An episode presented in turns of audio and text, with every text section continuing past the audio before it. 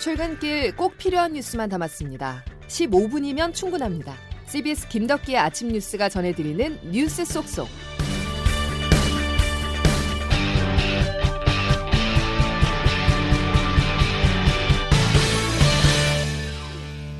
여러분 안녕하십니까? 5월 11일 김덕기 아침 뉴스입니다.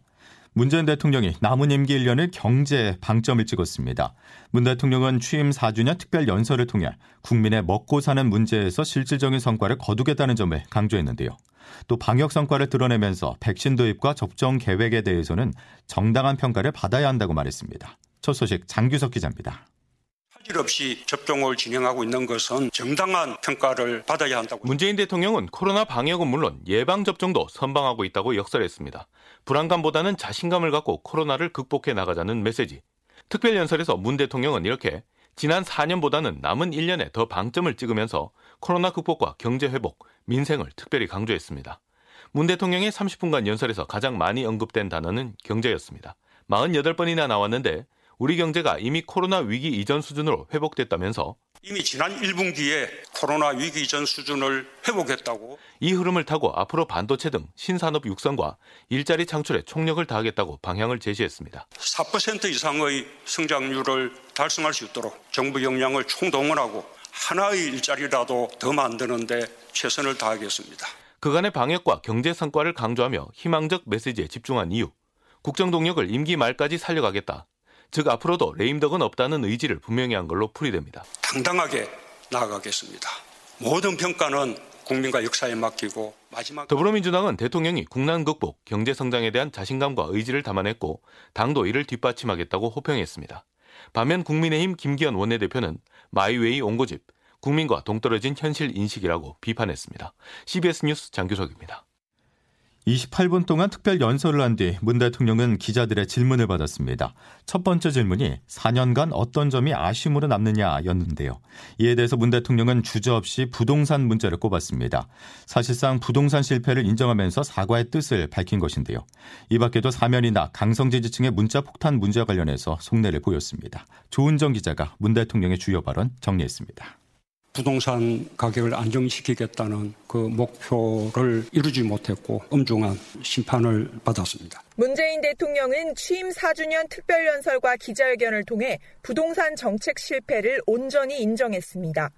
4.7 재보궐 선거 참패를 정신을 차리고 내리치는 죽비에 비유하기도 했습니다.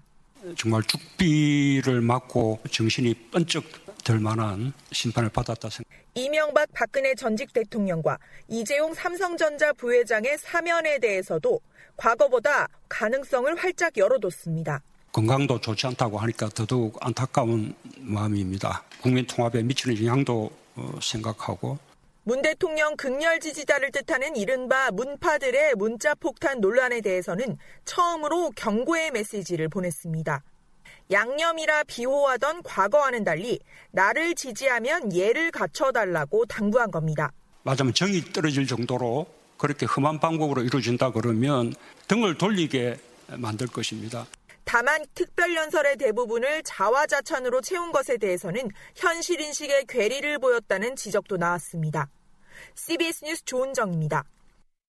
야당에서 반대한다고 해서 저는 어, 검증 실패라고 생각하지 않습니다. 부동산 문제에 대해서 한껏 몸을 낮췄지만 인사 문제만큼은 단호했습니다.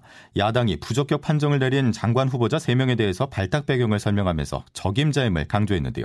결국 더불어민주당 지도부의 고심만 더 깊어졌다는 분석입니다. 이러지도 저러지도 못하고 있는 여당의 분위기를 박희원 기자가 취재했습니다. 한명 낭마냐, 세 명 낭마냐였던 민주당 분위기를 급반전시킨 건 문재인 대통령이었습니다. 이번의 후보자들도 각각 청와대가 그분들을 발탁하게 된 이유, 그리고 또 그분들에게 기대하는 능력이 있습니다. 문 대통령의 이 발언으로 한 명은 낙마시켜야 한다는 당내 기류는 위축됐고 당 지도부도 운신의 폭이 좁아졌습니다. 민주당 지도부는 당초 어제 의총에서 의견을 모으기로 했지만 원내 지도부와 당 지도부의 시각차만 드러났습니다. 당 지도부는 국민 눈높이를, 원내 지도부는 청와대에서 검증한 인사인 만큼 최대한 통과시키자는 입장입니다.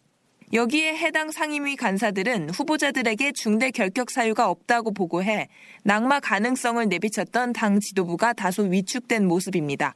다만 4.7 재보궐선거 이후 당내 쇄신과 반성의 목소리가 커진 상황에서 야당 요구를 들어줘야 한다는 의견도 추재선 의원들 사이에서 나왔다고 합니다.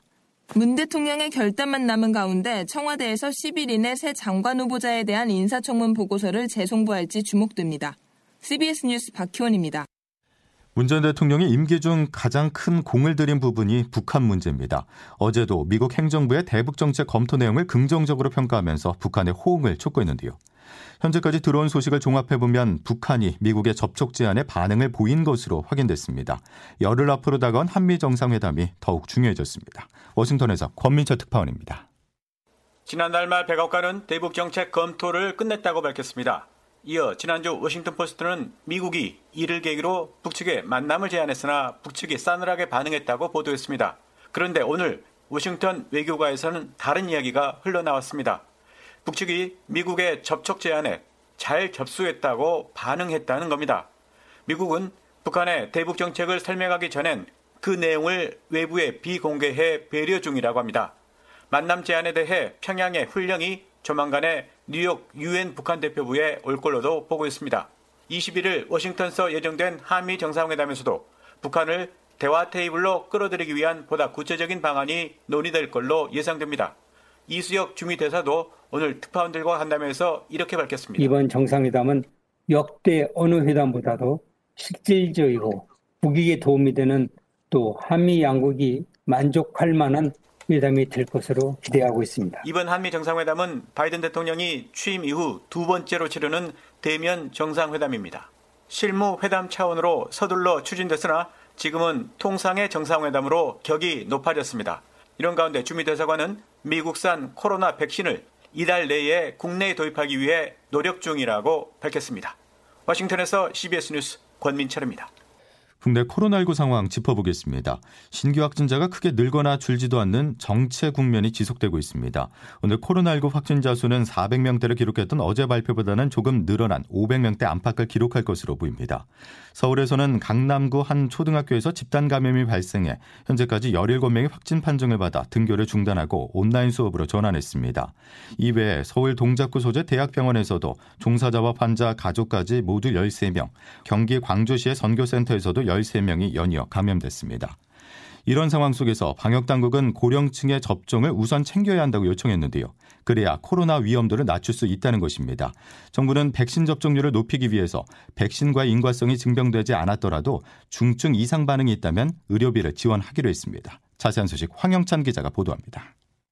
지금까진 코로나19 예방접종을 받은 뒤 중환자실에 입원하는 등 심한 질병이 생겨도 인과성이 명백하거나 적어도 가능성이 있어야 보상을 받을 수 있었습니다. 하지만 앞으론 인과성 인정이 어렵다고 볼 만한 근거가 충분치 않다면 1인당 최대 1천만 원의 치료비를 받을 수 있습니다. 근거가 충분하지 않다는 건 해당 질병이 예방접종 때문에 생겼다고 판단하기도 그렇지 않다고 판단하기도 어렵다는 겁니다.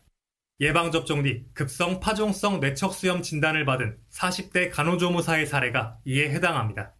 국내의 사례를 검토해보면 이 질환이 백신 때문이라고 보긴 어렵지만 기저질환 등 다른 요인이 없었다는 점을 고려할 때 아니라고 단정 지을 근거도 충분치 않습니다. 이처럼 예기치 못한 피해를 겪는 환자를 보호할 장치가 생긴 겁니다. 질병관리청 정은경 청장입니다. 백신과 이상 반응과의 인과성을 인정할 수 있는 근거 자료가 부족한 중증 환자를 보호하고 국가의 책임을 강화하기 위해 시행하는 조치입니다. 다만 이상 반응에 명백히 인과성이 없거나 다른 원인이 파악된 경우는 제외됩니다. 고혈압은 뇌졸중의 주요 원인으로 꼽히는데 접종 뒤 뇌졸중이 생겼다고 해서 기저질환을 가진 사람이 모두 지원받을 수는 없습니다. CBS 뉴스 화영찬입니다. 다음 소식입니다. 현직 지검장이 피의자가 될 가능성이 커졌습니다. 검찰 수사심의위가 김학의 전 법무부 차관 불법 출국금지 의혹과 관련해서 이성윤 서울중앙지검장을 기소하라고 결론 냈는데요. 명분을 확보한 검찰은 이르면 오늘 이 지검장을 기소할 것으로 보입니다. 정다운 기자입니다. 검찰 수사심의위원회는 어제 이성윤 서울중앙지검장에 대해 8대4 의견으로 기소를 권고했습니다. 앞서 수사팀은 이 지검장에 대한 기소 방침을 굳히고 있었는데 외부위원들로 구성된 심의위까지 손을 들어준 겁니다. 이 지검장이 직접 피의자 신분으로 심의위에 출석해 소명하기까지 했지만 받아들여지지 않았습니다. 마지막 카드로 수사심의를 신청했던 이 지검장은 오히려 자충수를 쓴 꼴이 됐습니다.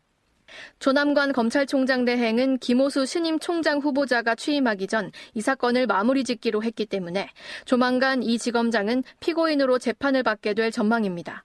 현직 서울중앙지검장이 기소되는 것은 사상 처음으로 이 지검장이 계속 수사 업무를 맡아도 되는 것인지를 두고 논란이 치열할 것으로 보입니다. 서울중앙지검에는 이 지검장 사건과도 연결되는 김학의 수사보고서 허위 작성 의혹 사건도 배당돼 있어 당장 이해충돌 문제가 있다는 지적도 나옵니다. 가장 유력한 검찰총장 후보자로 꼽혔던 이 지검장은 사퇴 압박을 받는 처지가 됐습니다. CBS 뉴스 정다운입니다. 고위공직자 범죄수사처가 1호 사건으로 조희연 서울시 교육감의 해직교사 특별 채용 의혹을 수사하기로 했습니다. 조 교육감은 지난 2018년 7월에서 8월 해직교사 5명의 특별 채용을 추진하라고 지시한 혐의를 받고 있습니다. 이에 대해서 조 교육감 측은 공수처가 균형 있는 판단을 할 것으로 기대한다고 밝혔습니다. 입양한 두 살 배기 아이를 학대한 혐의를 받는 양부에 대해서 경찰이 조사를 해보니 이번 달에만 세 차례나 학대한 것으로 조사됐습니다. 수원지방법원은 오늘 양부에 대한 구속영장 실질심사를 진행합니다. 최승진 기자의 보도입니다. 두 살 배기 A양을 학대한 양부 B씨는 이달에만 세 차례 A양을 학대한 것으로 확인됐습니다. 지난 4일과 6일에 이어 A양이 의식을 잃고 병원으로 실려온 8일까지 이틀에 한 번꼴로 아이를 학대한 겁니다. 양부는 A양을 주먹과 나무 구두 주걱을 이용해 때린 것으로 조사됐습니다. 양부는 경찰 조사에서 집에서 아이를 때렸고 한 번 때릴 때네 다섯 대 정도 때렸다고 진술했습니다. 경찰은 B씨 부부가 지난해 8월 A양을 입양한 만큼 이전에도 학대했을 가능성을 열어두고 수사하고 있습니다. 의료진도 A양의 엉덩이와 가슴, 허벅지 안쪽 등에서 다친 시기가 다른 멍자국을 발견했습니다. 이런 가운데 여아를 입양 보낸 사회복지기관이 지난달까지 세 차례나 가정을 방문해 면담했지만 학대 의심 정황은 알아차리지 못한 것으로 전해졌습니다. 입양기관 관계자입니다. 처음에 가정 방문 가서도 양부모 아동 상대로 면담하고 아동이 가정이 잘 정황하는지 절차에 따라서 진행했고요. 이런 상황이 일어나서 너무 참담한 심정이고 경찰은 아동 학대 혐의로 양부에 대한 구속영장을 신청했습니다. 영장 실질 심사는 오늘 오후 수원 지방법원에서 열릴 예정입니다. CBS 뉴스 최승진입니다.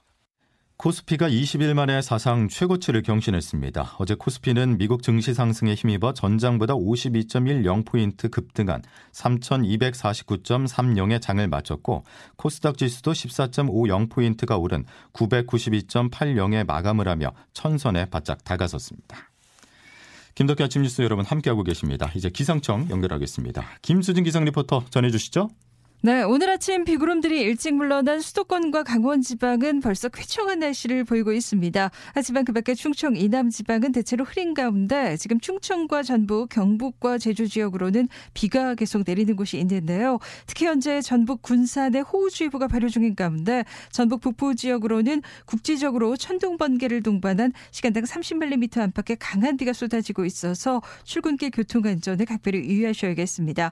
오늘 이렇게 충청 남부와 전남 북 북부는 아침까지 그밖에 전북과 경북 남부, 경남 북부 지역에서는 오늘 오전까지 천둥 번개를 동반한 비가 좀 더 내리겠고요. 제주도는 내일 새벽까지 비가 오락가락 이어지겠습니다. 이런 가운데 오늘 서쪽 지역을 중심으로 한낮 기온이 큰 폭으로 오르면서 초여름 같은 더운 날씨가 이어지겠고 그만큼 일교차가 무척 커지겠습니다. 오늘 서울과 춘천이 27도까지 올라서 어제보다 10도 이상 크게 높겠고요. 그 밖에는 청주, 광주 24도, 대구 21도, 강릉 22도의 분포로 어제 어제보다 따뜻하게 했습니다. 특히 내일 서울의 한낮 기온 28도, 목요일과 금요일에는 29도까지 치솟는 등 갈수록 더 더워지겠고요. 주말 오후 충청 이남을 시작으로 주일부터 다음 주 월요일 오전 사이에는 전국에 또다시 비 소식 있다는 점 참고하시기 바랍니다. 서울 현재 기온 11.5도, 습도는 79%입니다. 지금까지 날씨였습니다. 가정의 달 5월에 또 입양아동 학대 사건이 전해져 마음이 무겁습니다. 오늘은 입양의 날인데요. 이런 사건이 터질 때마다 소중한 한 생명의 가정을 찾을 수 있는 기회가 사라지는 것은 아닌지 걱정입니다. 사후 처벌도 물론 중요하지만 학대를 막기 위해선 사전 예방에도 더욱 신경을 써야 되겠습니다. 자, 화요일 김덕기 아침 뉴스는 여기까지입니다. 내일 다시 뵙죠. 고맙습니다.